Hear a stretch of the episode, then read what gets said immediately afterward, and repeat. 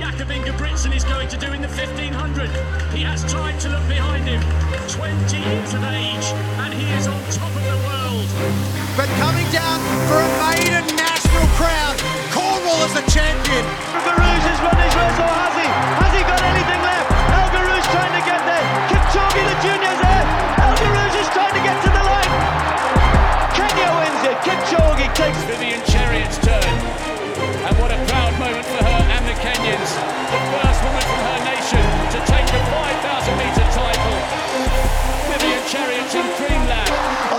Ollie of Australia comes. Jake Wightman has just spent. It's going to be Cheruiyot and. Who's going to get it? It's going to be Australia. The gold. Before we get into it, a quick word from the sponsor of this episode. Stability has never felt better than with the ASICS Gel Kayano 30 shoe. Updated with a 4D guidance system for support right when you need it, pure gel technology for softer landings every time, and FF Blast plus eco cushioning for an even more comfortable ride.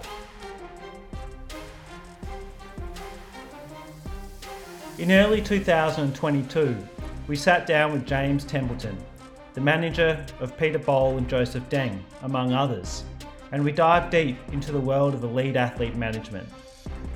Fast forward 16 months, and a lot has transpired. Deng is now the Australian 800 metre record holder once again, and JT now looks after a number of Australia's biggest names other than Bol and Deng, including Cameron Myers and Jye Edwards. We caught up with James and spent time on a vast array of topics, from Deng's return to form to the signing of Cameron Myers to how hard it is to qualify for Australian teams these days, especially in middle distance events like the 1500 metres, and to the impact of super shoes and much more. James, it's good to have you back on Runners Tribe. It's been well over a year. I think it was February 2022 that we last chatted. A lot's happened since. Some we'll talk about, some we won't. I've got a whole bunch of stuff I want to get through. But first of all, how are things? Where are you at the moment? Uh, thanks, Sam, and it's great to be back. Yes, I remember we were in. Uh, I was in Perisher uh, on training camp at the time. I'm now in our European base in Tübingen, um, southern Germany, some 45 kilometers south of Stuttgart. You um, I'm just going to just jump into jump into it. Got a whole list of stuff here, but let's just go straight to Cam Myers, the sensational 17 year old that most listeners will know about, um, who's you know who's just catapulted himself to you know number eight on the Australian all time list with his with, with his 333 the other day. First of all, how did it come to to pass that you you know became his manager? Did did he reach out or did um you know his his coach reach out? How did that happen? No, look, it, it's been an uh, it was an effectively a natural evolution. Uh, Cam trains in Canberra with Jye and Rory, and I think it was, golly, it was probably eighteen months ago that I first came across Cam. He was a, a youngster; he was still fifteen at the time, and uh, he came down to Perisher, and of course, I I met him and spent time with him. Um, we had one memorable training session that Pete Pete joined in with the guys. Actually, it was in Canberra. We were on our way to Perisher. Pete flew into Canberra, and before we drove down, we did a session at the track at AIS. And Pete said to me uh, during a, a series of 300 meter repeats, it was like a 1500 meter session. Um, Cam went past him twice, and Pete said, "Geez, that young bloke's pretty strong." I said, "Yeah." Do you know how old he is? he said, "Oh, you know, I guess he's 18 or something." And he's, I said, "He's 15." And I said, "How how strong is that young bloke?" Gone past him twice in a, you know, I guess the set was six three hundreds, um, you know, with limited recovery. And and Pete was impressed to say the least, and and has been since.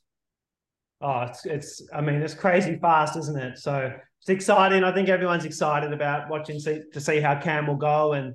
Um, you know, I just can't believe he's, you know, taking his time this season. When he did his 336, I think we were all turning heads, and then he's taken it down to, you know, 333. So, um, you know, uh, don't know what else needs to be said. It's crazy. of course, it's impressive. It's it's a it's amazingly impressive. Um, last year, last year, he, he sort of underachieved. He got COVID, um, and I think his PB was 346 in the end. But we all felt like he was effectively a 342 runner if he'd been in that sort of race. Um, he was pretty disappointed to miss out on World Juniors. Um, Peyton Craig, and I can't I can't remember who was second, but uh, Cam was third at the Nationals, which is what just 16 months ago or something, and uh, missed the missed the team to World Juniors. But he had a great winter, and uh, obviously kicked on in the Australian summer, and it's been fantastic to watch. He's um he's signed a, a nil Nike nil deal. I want to just go through that. Can you just explain what it means when um, athletes sign such deals? And you know, pro, Uh, uh, such as Cam. Yeah, well, it, it wasn't. It certainly wasn't that easy to work out and structure. Uh, and and the NIL situation has been uh, obviously relatively new over the last few years, and there haven't been many high school guys like Cam, certainly overseas. But we so we worked with Nike over a, a period of a few months look, I, I'd first met with Cam and his mum about about a shoe deal um, in January at the ACT Champs, and we talked about it. And as the the next month or so after the Maurie Plant Classic, there was a lot more interest, of course, uh, and it was felt that we didn't want to be making or didn't want to put Pat Cam in a position of making too many decisions about the future. After all, he had effectively two years of high school to go and so we we the option to still retain a possibility to go to college was was quite attractive to Cam and his mum and and uh, to us. So it evolved that way.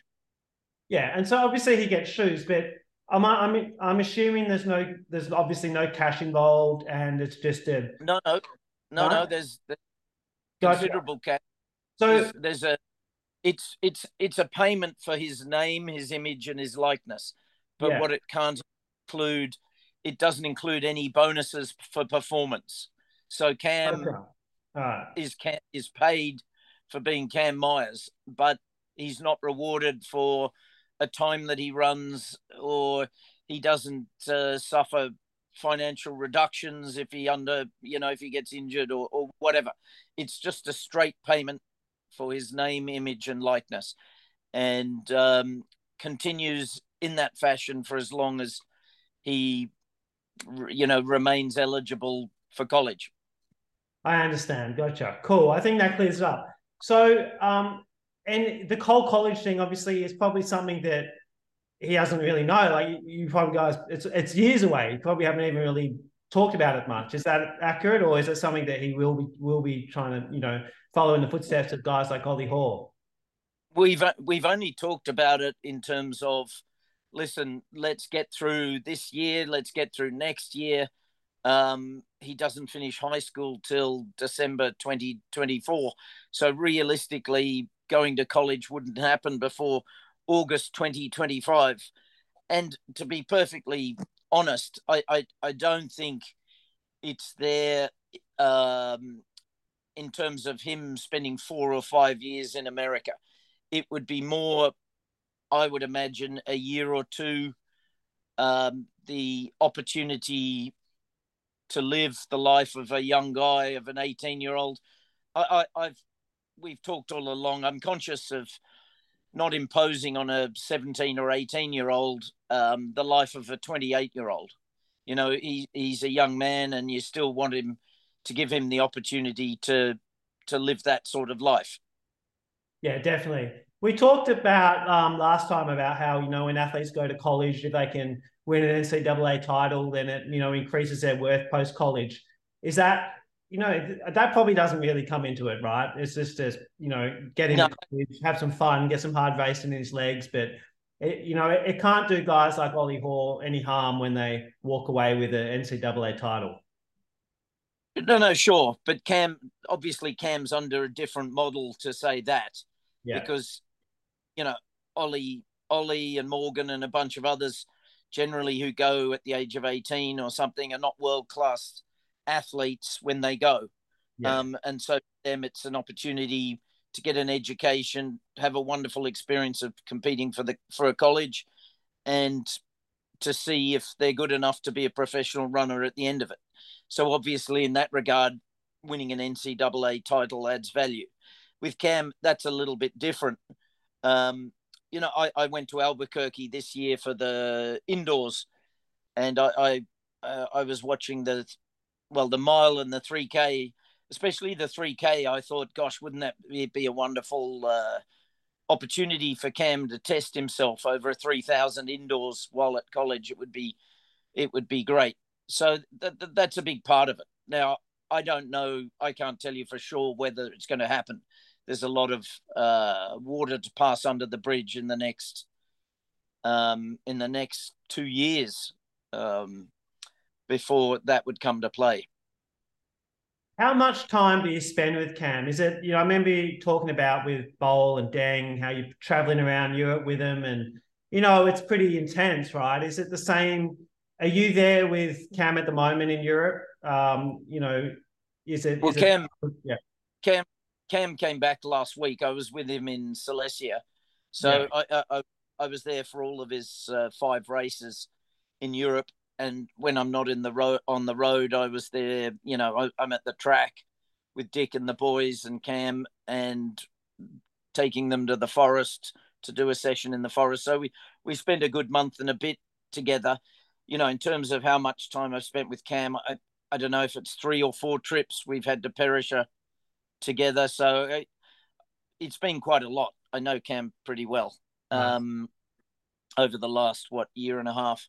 Cool, cool. Hey, I want to talk about Perisher later, but for now, let's move on to to Joe Deng, who obviously, you know, a lot of very happy people who have, you know, been very pleased to see him bounce back and and go sub, you know, be the first Aussie sub 144. Uh, how good is that feeling? You, you've you've talked you've talked, you've stuck by him and, and said very nice things about Joe Deng for many years. It must be just um, you know a nice kind of feeling for you for the team.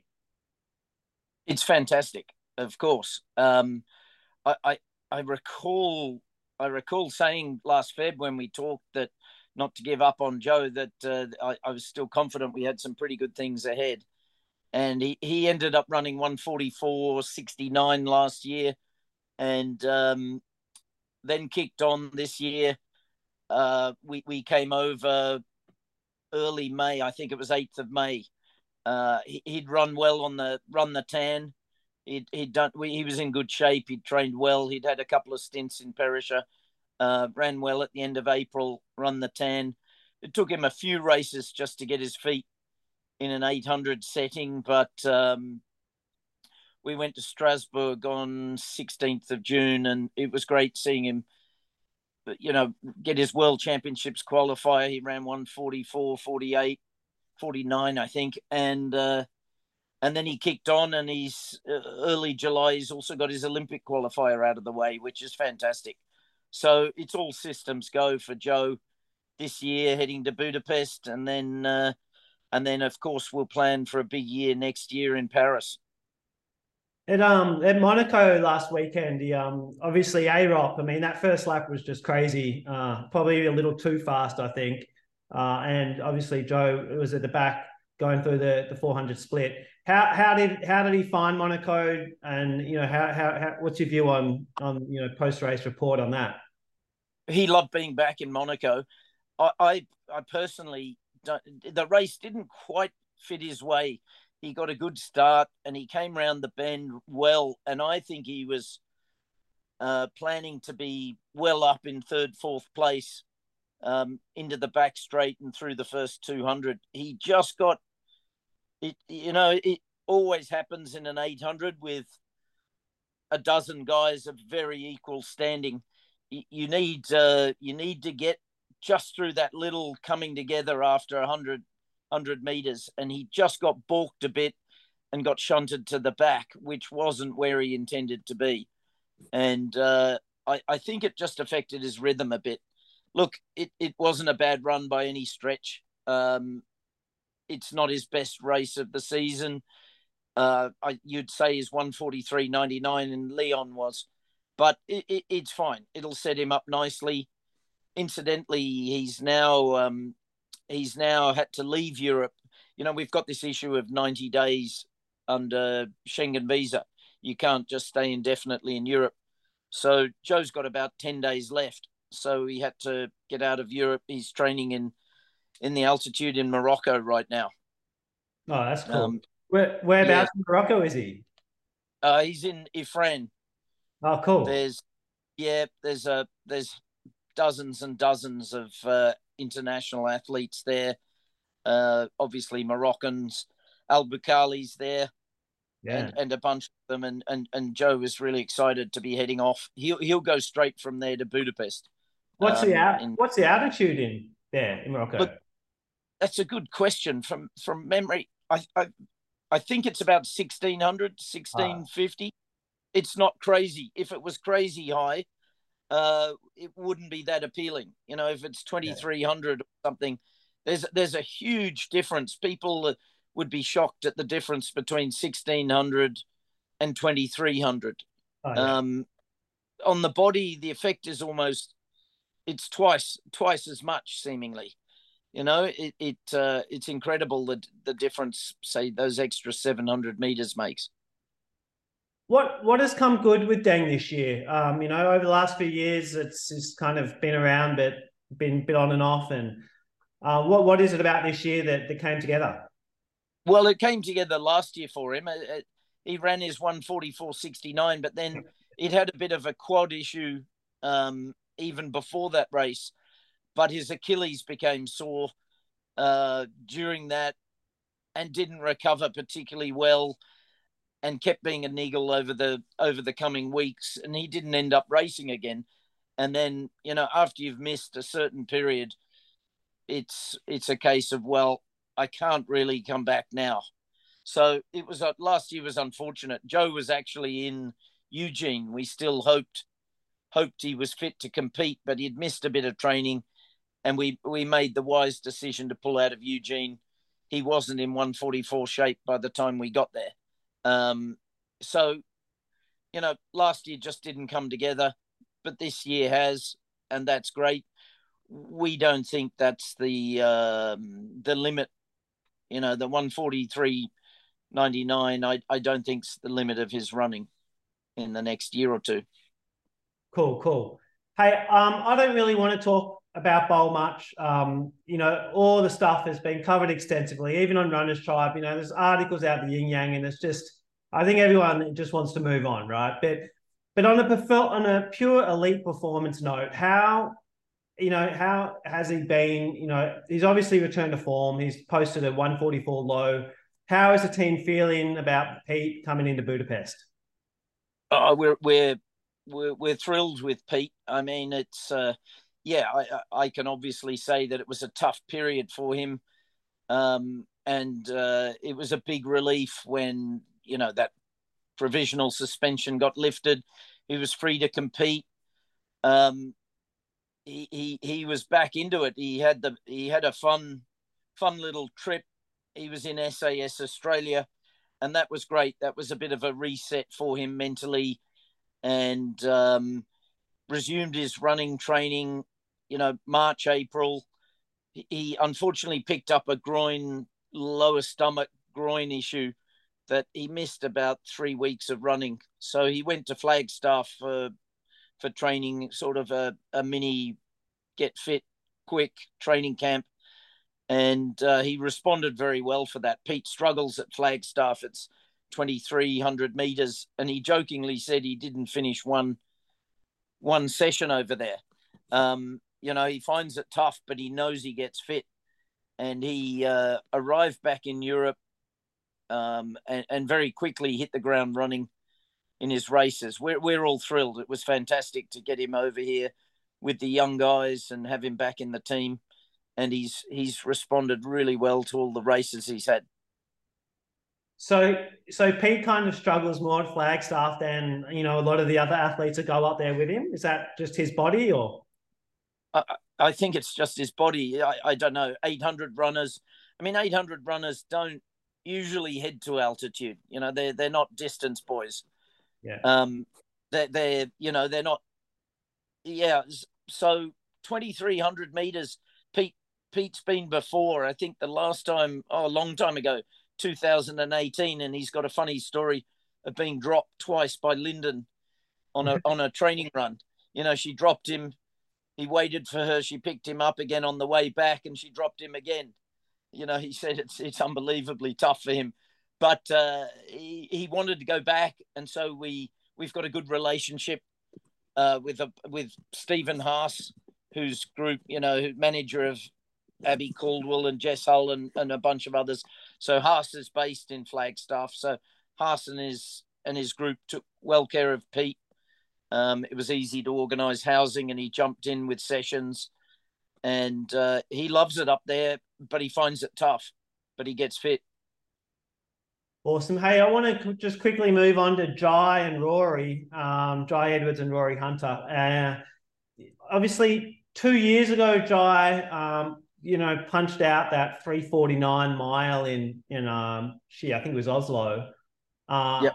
which was obviously a stunning time. And uh, and you know, then you went to, you know, it's been two years since then. How's Jye? How's he going? How's how's his body? Um, and what, what's the latest with Rory as well?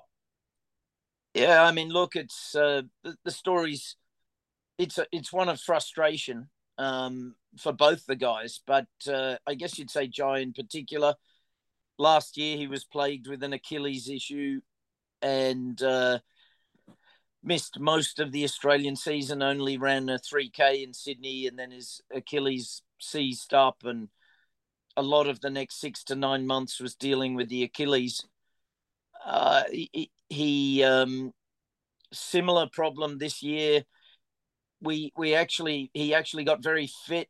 April was majestic, ran a fantastic lap of the tan at the end of April. Um, came to Europe and had three early races and was looked very promising. He was third in Hengelo. Um, it was a little that was a little frustrating. It was the pretty much the one fifteen hundred of the summer that hasn't been the pace hasn't been on and people pushing. Jye finished third just marginally behind uh, a couple of guys who've subsequently run 330. And uh, Jye was pretty much in 333 shape right then at the beginning of June. He he, he got a spasm in his calf, didn't run a step for basically three weeks, and we've kind of struggled to get him back. Maybe the the the rehab and the train and the training we've perhaps done a bit too much. He's had a couple of disappointing runs since. I mean, you know, life's tough here in Europe, and the season could be over for him before we know it. Yeah. So, so you know, Jye's somewhat frustrated, and that was yeah. probably an understatement. I mean, it's but, clear how it's clear how damn good he can be, right? Like when he's when he's not injured and when he's fit. I mean, he's just he's just amazing. Yes, that's right. And and look, I I I keep a very positive stance on it, and uh, you know, tell Jye, listen, you, you what you need is obviously six months continuity and leading into the Olympic season next year. None of us would write him off, but we need to get that. We need to find a way to get that six months into him. Um, and that's the plan right now. We're, we're as we sit here at the end of July, we're focused more on on next year. I think it's fair to say. And how's um, how's Rory going? Well, Rory Rory's had a tough time of it. You know, he he was super fit in Australia, ran really a great race, World Cross Trials in January, made the team. Um, had had some hamstring issues and and just niggles and we delayed his start in Europe, and it hasn't hasn't really come together for him. I guess you could say he's he's been equally frustrated with how uh, this season's gone for him in Europe. I know you manage a few other athletes too, uh, 800 guys. Uh, a few Ben Liddy coached athletes, Jai Perrett and Lockie Raper. And then there's uh, Brad Mathas, who's coached by you know, Rinaldi as well. Um, how how are those three going? You know, like I, I, me- I remember many years ago you were kind of I viewed as an agent that really just dealt with uh, you know, stars like Legat and world record holders and blah blah, right? Whereas now you you've got these three guys who all have massive ability and are sitting on the cusp of of breakthrough runs, hopefully. And is um, obviously you're, you're, managing. My point is you're managing a lot more Australians than you maybe you once did once upon a time. And and was that you know how did all that come to come to pass? Yeah, well, that that's obvious until until oh gosh, uh, 2018. The only Australian uh, I looked after was Joe Deng, and and obviously there's Rudisha and Legat and the other Kenyans. But you know the 800s, my my one true love. Um, you know I, have not just Rudisha, but there've been three other um, three other guys who've run 142 over the years, from Japhet Kimutai in the late 90s through to Patrick Nduwimana, who was from Burundi, and Boaz Lalang, another Kenyan. So I, am a, I always, I, I'm, I'm pretty much an 800 guy. And uh, so Jai, Jai Perrott came on board first of all, asked me to help him out. Um, before last year, we we we met up in Perisher, and I said, you know, I I love uh, Jai's movement. I, I love how he how he runs, and I said, yes, let's do it. And he ran 145 last year. He's had a run of 145 this year, but it hasn't really clicked for him in Europe. I think it's fair to say. And now we've been chasing our tail a bit. Um, it's been a, a maybe it's a year of consolidation, and maybe he's set to kick on next year with the 144 that we think he can do. Um, but yes, Jai, and, and of course his great mate Lockie Raper. Uh, I said to him last year around the time of the Commonwealth Games that uh, I was happy to bring him over in you know the following year, this year, um, on a similar situation like Jai, give him a crack, set him up a few races, see how he responds to Europe. Um, Brad Brad I've known for years, obviously as a training partner of of Joe and Pete, and I've always admired uh, Brad's running and his endeavor and his pro- professionalism. You know, Brad's rock solid, and uh, he's run well this year in Europe. As we as we sit now towards the end of July, we're slightly anxiously uh, watching the rankings lists in the next week and a bit various countries have got their national championships this weekend, and that'll impact a bit on rankings. But Brad sits within the cusp, and we're we're certainly hoping he makes it to Budapest. Um, he, I think he's number fifty uh, today, and, and fifty six are going. So, yeah, we're, we're, anxiously awaiting that. Pete, Pete, and Brad are training in uh, Andorra. Brad had a similar issue of not being able to spend the 90 days in Tübingen in Europe. So Andorra, um, which for those geography buffs will know is between Spain and France, a few hours drive out of Barcelona. Uh, Brad's there with Pete training for the next couple of weeks. How tough is it getting guys like Jai, Lockie, Brad into into the perfect race? You know, for them to try and break through one sub go um, sub one forty five. Is it um? You know, is there a lot of options for you, or is it is it tough one? No, no, it's really tough, and people probably don't quite get the perspective. You know that the, the guys when you're ranked, I, I guess the guy somewhere between eighty and one hundred and fifty, it means there's a lot of guys ahead of you wanting to get into the prime races and effectively will get into the prime races. So you're under a bit of pressure when you get an opportunity, you have to make the most of it. And also, the better races you get into, you're then faced with a situation where you've got a dozen people in the race at, say, your level at 145 high, and they're all wanting to be in the same position at 200, at 400, at 600. So you're in a quite a combative situation, and the chances of getting the right race in the right weather and getting the right run you know, with the pacing on and the right flow of the race, it's it's uh, surprisingly difficult. And so you find a situation where there's a lot of 146 type situations, but trying to get dragged through to the perfect setup is very difficult. It, it, it's interesting. We see in uh, London on the weekend, they had a UK only race and they put a lot of effort into They had Sawinski pacing it and it ended up the perfect race. And um, um, Max Burgin won it in 143.85. Uh, ben Pattison just finished just outside 144, and another two or three guys ran one, one ran 144 high. It was the perfect race. Now, if you put, uh, you know, Perrott, Mathas, or Raper in that race, for sure they run a big PB.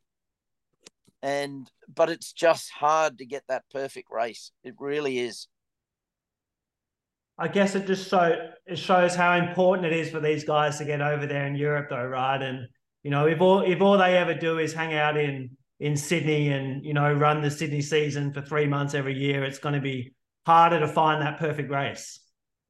Well, it is, and and and let's let's be honest, we had a frustrating time in Australia. You know, we had some good conditions in Melbourne and Sydney and Brisbane, and and oh, the races were messy you know that there's that you need someone to be committed and go through the that that back straight, the 400 to 600, in a really nice, smooth, fast way. And uh, we we were crying out. Well, to be honest, we we effectively missed Pete and Joe didn't run in the Australian season, and probably it's fair to say that Brad Lockie Jye missed out on that. Um, and so therefore we had a succession of 146 and a bit races, which were all very frustrating. How hard? The, last question on Jye, Lockie, and Brad. How hard is it getting guys, you know, just just below that cusp of making it, um, you know, to the World Champs, Olympics, or whatnot? Um, sponsorship. You know, I know, I, I know, I think all those guys are on shoe deals, but is it is it uh, is it a bit tougher, you know, from a from that perspective as well? Yeah, of course it is. Of course it is. I mean, Jye landed a Puma deal last year after running in Europe, impressing in Europe. Brad's looked after by New Balance. Um, I think it's fair to say not a massive deal, but he's he's looked after by them. And Lockie, no, doesn't have a shoe deal. And you really need to kick on a bit and uh, do something quite impressive to land a deal. Um, it's not easy to answer your question. Not easy. Okay, so there's also a few other athletes you look after: Sarah Carli, Lauren Bruce, Tess, um, Kirsopp-Cole. I just wanted to, you know, bring those, bring these athletes up and get, you know, get a bit of an update on what's going on. Yeah, well, they they I manage them, all three of them.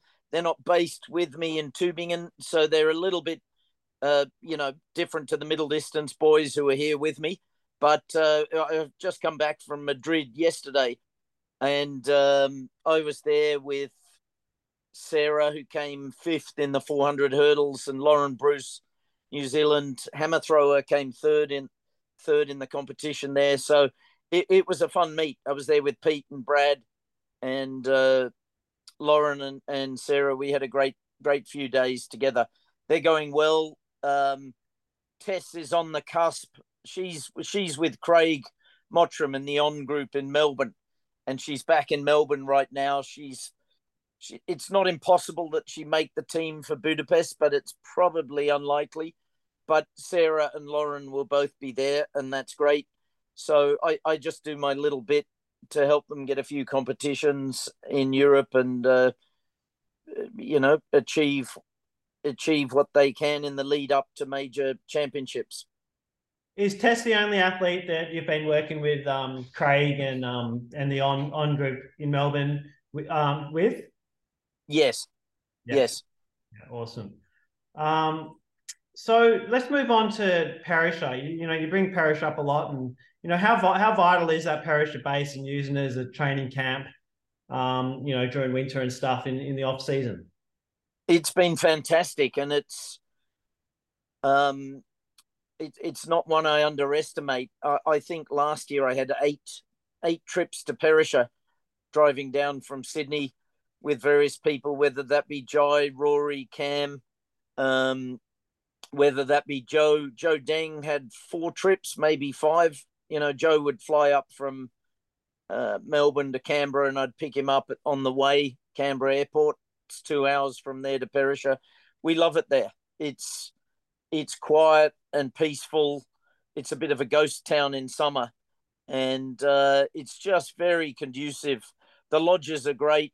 We we stay in a in a one of a couple of lodges, and um, it's it's just a very comfortable existence. It's very conducive to getting in some great training, and the boys respond very well to it. We love it. And you know, I guess Perisher versus Falls Creek. I'm, i presume I'm trying to figure out here, but I'm presuming it's actually a bit faster to get there from Canberra. Hey. Yeah, come on. I'm a Perisher guy. I'm not going to extol the virtues of Falls Creek. Um, per- Perisher's higher. Falls. I've been to Falls a bunch of times, and from memory, it's it's a you know extra couple hours maybe. But yeah, it's been a while, but yeah. Look, um, is two hours from Canberra and it sits at about 1750 meters and uh, which is a little bit higher than falls I'm, I'm pretty confident in saying we go down to jindabyne where the track is at about 950 meters so the boys get their tuesday track session on uh, on the track at about a thousand meters it's great we love it cool contrasting that to the kind of base that you've built in in the south of Germany. Um, obviously, it's a bit different because they're there to race and train, obviously, but it's a different, um, you know, part of the season. How important is that base and having that base? Equally important. Well, it, it, it's different. Obviously, Perisher, you lay the foundations for it. And Tübingen uh, is a great little town, university town of 80,000 people. And we, we put the boys in a couple of apartments and uh, they love it here. Um, it's it's a really comfortable existence, great vibe. Uh, outside of training, it's just a wonderful, relaxed place to live, and so it, it fits in beautifully. Wanted to jump into 1500 meter running for a little bit with you and just how stacked it is right now and how crazy, you know, that the times that the records have been rewritten since 2019, really, but obviously it's accelerated during COVID. And um, first of all, let's talk about qualifying for 1500, you know, men and women, you know, when you're an Australian 1500 meter runner, how tough is it right now and your views on all that? Well, if firstly, let's say um, 2023 has gone berserk for 1500, especially the men's. Um, it, it's unbelievable, but we love it. And, and, we can we can touch on in, in, in a few minutes if you like aspects of shoes and, and whatever about that. But look, it, it's wonderful from an Australian perspective, and as I speak, we've just had um, uh, just had another another qualifier. God, what's his name? Adam Spencer. Adam Spencer. Three thirty one. Yeah. Yeah, yeah, wonderful. I saw him run in Dublin the week before, and uh, he looked pretty handy. He obviously looked in good shape and he's through a set of circumstances, good fortune, he's got the opportunity when Ollie Hoare pulled out the day before.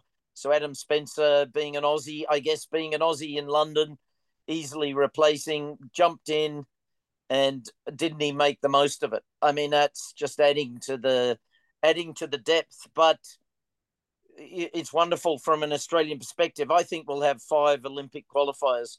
I'm pretty confident Jye will get one um, before before the qualifying period next year.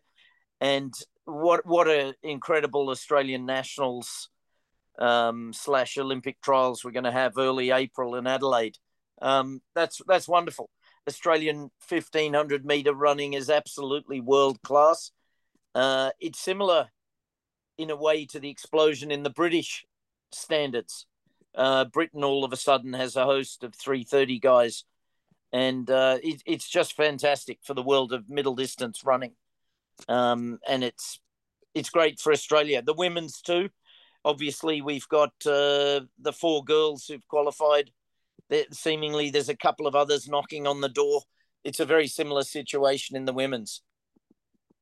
I think um obviously we're going to talk about shoes for a little bit, but it's got to before I get on there, I'm not trying to imply that that these guys it's, it's all because of shoes because the depth. If you compare the depth of at the top end in Australian 1500 running, men and women, it's crazy good compared to the old days. You know, even compared to when Gregson was, you know, dumping his 331s and and was Australian yeah. holder. He it was Gregson and then kind of a bit of daylight, right? And and these days it's different. There's there's a bunch of guys and they're all cracking down sub 332s consistently. And um, but having said all that as a preamble, let's jump into the shoes for a little bit. How what are your views on it all? Obviously they're they're amazing, but um, what well, about I, that?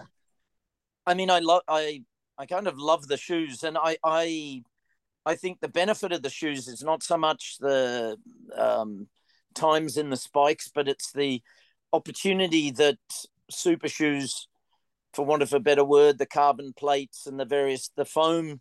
Well, incidentally, the the shoe people tell you ninety percent of the benefit of yeah. these new shoes is in the is in the foam, not the carbon. Yeah, I it's mean, in we, the pad. Talk in, of, yeah, it's, in, it's all about yeah. the paddocks, right? And it's just the the foam's everything because you get the shit. Yeah.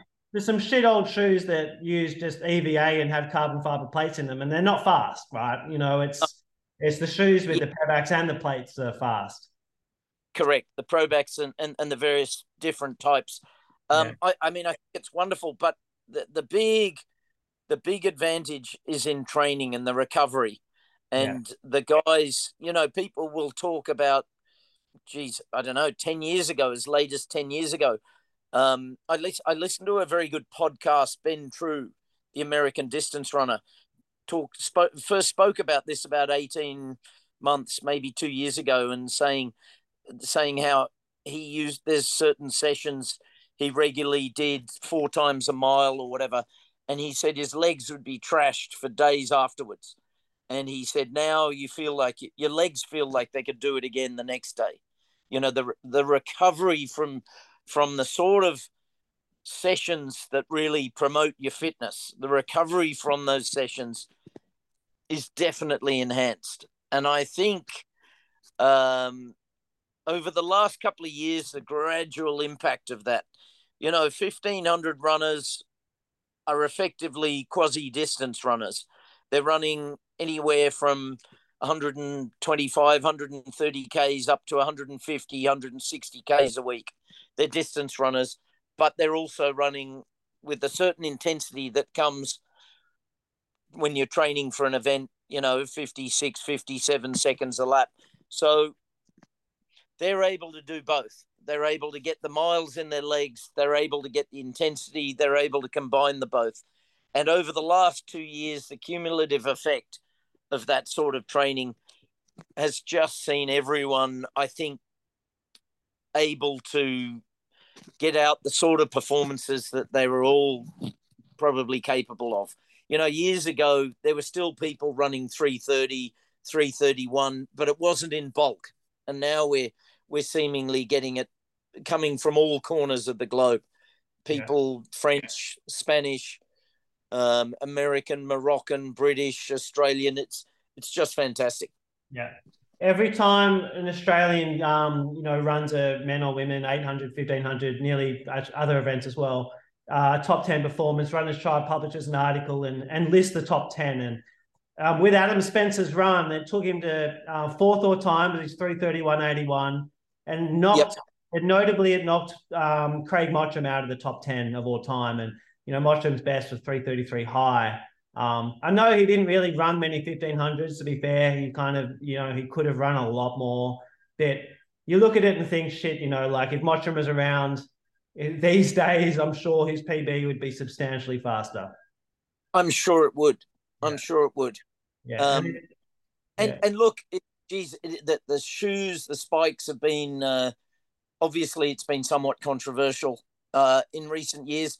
I, I my big fear two years ago was that the technology would would make it somewhat ridiculous that but it hasn't gone that way you know i was worried that you know and it sounds extreme but who knows how extreme these things were headed i was worried that you'd have to run under 140 in an 800 semi final to make the final. You know, worried that you'd have to jump two meters 50 in a high jump to make the final. You know, yeah. somewhat ridiculous performances that would lose all context with the history of uh, athletics as we know it. But so while the shoes has certainly helped people training and and and get out the performances, you know, we we haven't lost context with Hisham El Guerrouj, David Rudisha, you know, Kenenisa Bekele. Um, yes, Jakob appears to be knocking on the door of Hisham's uh, 1500 world record, but he ain't blowing through it, you know, and uh, Lagat's 326s and 327s are still holding strong. So we haven't lost the shoes aren't making us lose context with our history. Yeah. And that that's been good. I have a bet with a good mate of mine that um, I'm arguing that the 1500 world record will not be broken by the, the Olympics next year, and my mate's arguing that it will be, and that Jakob will will grab it. Well, what bet would you would you take my side or my mate's side? I'm on your side. I'm on your. I, I uh, look. There's three twenty six zero zero is no joke, and uh, you know people were rightly impressed with Stewie McSweyn's pacing job in Silesia Diamond League when uh, Jakob were on 327.1. But the point point to make at 246.8, he was uh, he was 0.8 or so, 0.7 off what uh, they'd, they'd taken Hisham through in the time. So it was slow. It's not fast enough to get the record even. And uh, Jakob was off the pace, you know, so he's got to be pushing up faster in that first 800 first thousand, and I don't I don't know that he can easily do that. I uh, my money's with you. Yeah, nice, nice. Uh, let's just quickly. I just want to pick your brain on Faith Kipyegon. I mean, what she has done uh, over the last, for, let's just call it month, has just been insane. Uh, have you have you been following that closely? Obviously, it's impossible to miss oh. it you in, with your job. But what are your views on it all? Oh, look, i have been a, a, a, big big fan of Faith's. You know, I, I remember back in um, 2016 in Rio when uh, Dibaba was considered untouchable, but Faith Kipyegon's just a running machine.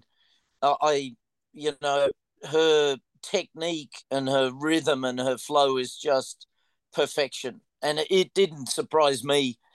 You know, she's not prepared for the 5,000 that, but like the others are, but she's just a running machine and it didn't surprise me when she broke the record in uh, God, what are we? I'm I'm forgetting. Is it Paris, Florence this year? Where did she run a world record? God, um, that's a good. I think I think it was Florence, right? I think it was Florence. Yeah. No, no, I don't think it was. I think it was Paris. Because I mean, she's run two, right? Fifteen. yeah. No, no, the the fifteen hundred was earlier. Gosh, anyway, I won't embarrass myself. I should have that at the top of my t- tip of my tongue. But uh, she's she's wonderful. I, I, I, it's surprising how it's taken the world of athletics a bunch of years before they truly appreciate how good she is, how great she is. Um, you know, double Olympic gold medalist at fifteen hundred, and she, obviously she's favourite for next year. Oh, she's she's wonderful. Hey, going to wrap up soon, but I, I put a, um, I asked a few friends if they had any queries for you. I had one mate who was wondering what sort of money, like the athlete, let's say, you don't, we don't need to know numbers, right? Because it's personal, but let's say an athlete gets a start in a, in Monaco Diamond League. Do they get cash for just for, you know, turning up? And is it, is it substantial or is it? No, ah. no. The money, look, let's be clear, and people people are surprised to hear that the money is considerably less than it was 15 18 20 years ago and just you, you only have to and, and there's no secret in this because they publish the prize money lists 10,000 for first 5,000 for second three and a half for third i said uh, back in the day say 2007 and I, I take as an example augustine Choge, who of course australians know because of craig mottram etc but Augustine, when when the fifteen hundred was a premium event on the circuit, you'd get sixteen thousand dollars for first, twelve thousand for second, eight thousand for third, you know, six thousand for fourth. You know, the, the the money was double, and that's even before you take into account inflation. So prize money was considerably different. And in terms of appearance fees, people would be shocked at how few people get appearance fees. And if you've got to think of it from a meet promoter's perspective, which people must I have? And obviously, Jakob Ingebrigtsen gets a nice appearance fee, and Mondo Duplantis, and Karsten Warholm, and Noah Lyles, and the 100 meter boys and girls, obviously. But, you know, you've got to remember does the needle move if so and so comes or not? You yeah. know, and that's the big defining. You know, they're paying money to attract Karsten Warholm or, um, you know, who or Femke Bol. You know, she's just run a great 51 4. She's getting appearance money and nice money because they're desperately keen to have Femke Bol appear. But yeah. You compare that against uh, some girl running 52 or 53 that doesn't move the needle in the same way. Cool. And also, obviously, Sydney McLaughlin, you know, you wouldn't be, there's no secret. You could name a dozen or two dozen. You could name the dozen top stars of our sport. And obviously, those people I've mentioned come out of that. And then you could mention another dozen who would be next next highest um and and that's that's a pretty good answer as to how appealing or, or uh, the sort of money that's going around. And dare I say it, it's not the money that was around even 10 years ago for, say, La Lavillenie or Rudisha. You know, I, I think it's fair to say Mondo's not on the same money that La Lavillenie was, just because the market's not the same. I remember a few years back um, when the UK changed their selection policy to kind of only take in athletes with qualifying marks and it reduced the size of their team significantly, teams significantly. Um, what do you think about uh, all that? You know, um, should Australia been going down the same kind of model or or not? Look, it's a hot topic in Europe, and and obviously we mix with a lot of the British team, and I know most of the 800 runners. Um, look, they haven't really been crying about it. Their attitude you know, most of the top contenders of the world are if I can't get the automatic, what the hell am I doing going there? So, you know, the 800 boys, they they knew, listen, we got to get the 144.7. Forget this ginning around and trying to scrape over the line with a ranking. The British boys are thinking, I'm out after the time. And of course, in that race on the weekend, two of two of them have, and now they've got three going which is fantastic. But it, you know, the argument is it does lift, lift standards. Um, I think someone told me the other day that if Australia sent a team based on uh, on you know the standards that are set, we'd have a team of 28, 29 people. And geez, it would be a wonderful team. It would be obviously full in the 1500. It would be full you know, men's and women's. We've got the women's javelin throwers. We've got the the women's high jumpers. You know, we've got Kurtis and Nina in the pole vault. We've got the 800 people. Geez, it's a pretty tight, really competitive team. Um, there'd be 28, 29, or 30 Australians. Maybe a couple more still achieve it. I don't know. Um, instead, we're going to be sending a team of 63. And it is a bit different from the past. I, I, I recall, gosh, is it 20 years ago, where you had to be considered to be semi-final material, which back then was top 16. They didn't have the the three semi format. So in Australia, unless you were considered really valid, your time was considered to be a good chance to make the top 16. You weren't going to be chosen. And so now we've got obviously it's considerably softer. The British have have gone to the approach that Australia had back in the day. Uh, I think France has a similar approach. Sweden does.